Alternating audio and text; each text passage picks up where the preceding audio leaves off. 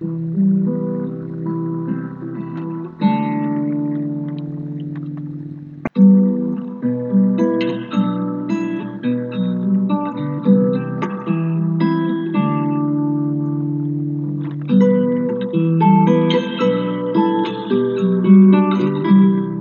there, and thanks for joining me on the podcast. Dr. Martin Luther King.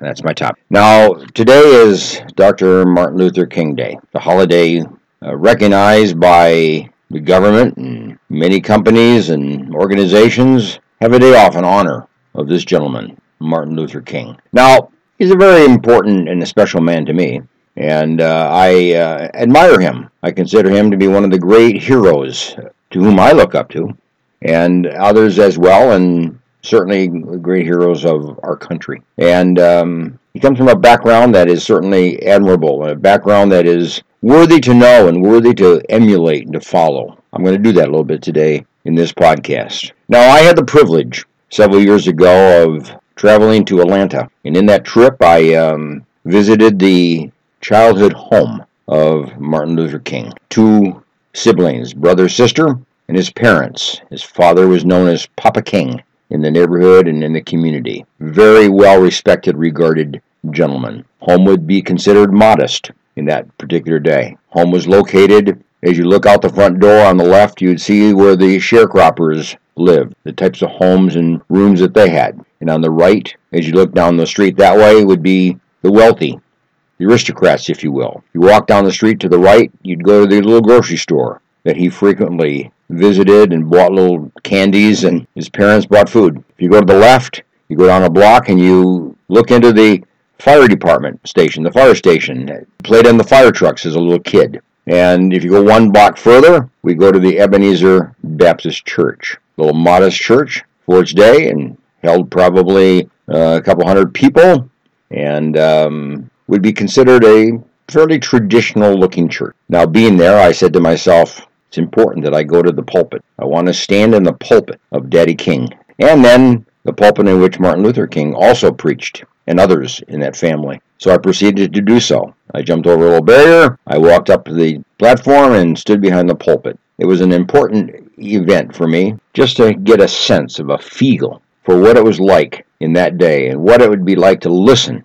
to a man of the character of Martin Luther King and his father. I didn't stay there very long, just enough to get a little glimpse of what it's like to stand behind the pulpit of a great man and just reflect on the greatness of the man, the character, the message, and the faith of that family. Now, here's the story that I really like and I told on other occasions, and uh, it's an important one for the American family. It's an important one for all of us. Martin Luther was a uh, young boy. He had a brother and a sister. They went to the local school and um, probably not be considered a school you'd be proud of, particularly in terms of features and structure and style and up to date curriculum, etc. But that's where I went to school.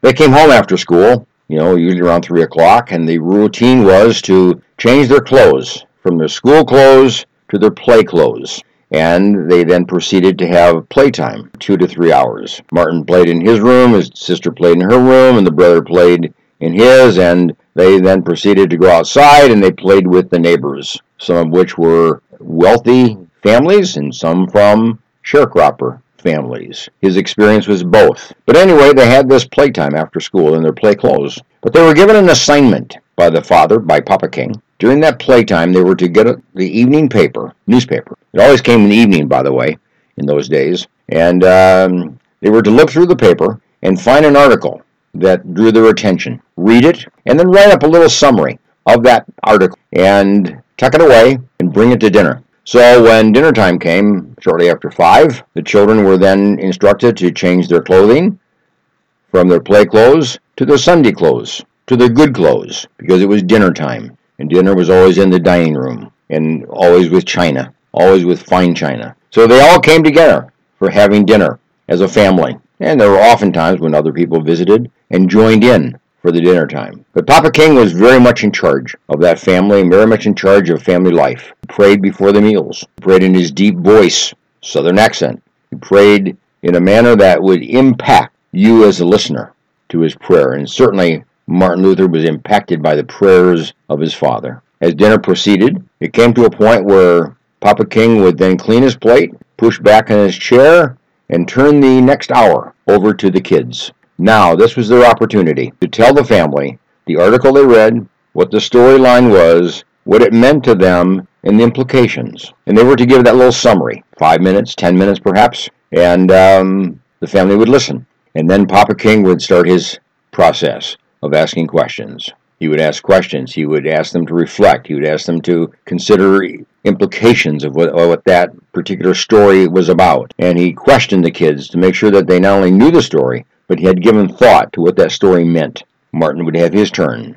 His sister would have her turn. His brother would have his turn. And they would go around the table, each having their turn to summarize their article and to engage in an interrogation by Papa King. And Mother King, too, by the way. And that's where family discussion took place. Now, this is an important story because I believe that that's where Martin Luther learned his scholarship, learned to be a scholar, learned to be a student of history, Learn to be a student of socialization, Learn to be a student of justice, Learn to be a student of theology, Learn to be a student of life because he read, he had to articulate what he read, he had to defend what he read and his thoughts about it and beliefs about it, and he had to learn how to respond to argumentation and debate something that our kids probably don't have at all. Rarely would our kids be exposed to that kind of upbringing. But that was the issue for Martin Luther King. This is how he grew up. This is how he sharpened his wit. This is how he sharpened his mind. This is how he sharpened his tongue. This is how he sharpened his thinking. This is how he sharpened his philosophy. This is how he sharpened his faith. This is how he sharpened his way of life and his commitments and what he stood for and we know the story. He stood for a very, very important issue of social justice. Peaceful social justice needs to be emphasized. It was a peaceful approach, not one of uprising and uh, antagonism and violence or aggression or anything of that nature. He wanted it to be accomplished peacefully, and that's his message to the world today. That's how he came to be the man he was. It didn't just happen. He wasn't just born with this ability to communicate. It was learned at the dining room table of his parents, of his family. And as he interacted with his siblings, interacted with his parents, interacted with the extended family, and interacted with friends of the family, he became a man with a sharp mind, a sharp tongue, a sharp wit, a sharp message, and then to convey that to the world. And he had his opportunity, his opportunity in the late 1960s when he stood before throngs of people in Washington and gave that famous speech, I Have a Dream. But the interesting part was that he had written a speech for that occasion. All these people were going to be standing at the monument and standing in that mall area around the White House. And um, he had his speech prepared. And it came time for him to give his speech. He was, I think, the last speaker on the list. Came time for him to give the speech and he penned a second speech on a little piece of paper. In other words, he modified his primary speech, his, his main speech, and he modified it, and we know it today as I Have a Dream. And that's the speech that he created while he was standing there waiting for his turn to speak and listening and watching the people of that day and the fervor that they had for social justice and for the development of the rights and the privileges and the opportunities for the black people. But his word was not only for the black people, it was for all people. It was for all people. It was for all people, regardless of color. Although the primary event was there to advance status, the opportunities of the black people. But he had a dream, and it went for everybody all people, all races, all colors, all creeds. And that speech was spontaneous. And I think that's why he gave it with such vigor, because he came to believe it. He came to emotionally accept it as he stood there waiting for his turn to speak, and then proceeded to deliver it as he did. Good for him. Good for us. We need to listen to it. We need to read it. We need to understand it. We need to go back to it periodically. We need to focus our attention on it because it's a message for today as well.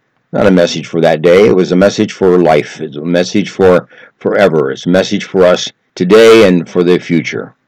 So may you, as you celebrate Martin Luther King Day today and for the coming year, reflect on this little story and reflect on the fact that he became the man that his papa taught him to be. Come, Papa gave him the directions of how to go from a boy to a man. And he did that in the home in which he was raised, Atlanta. Nice to have you with me, and uh, thanks for joining. This is an important topic, and I wish you well and have a good day, Martin Luther King Day. Bye for now.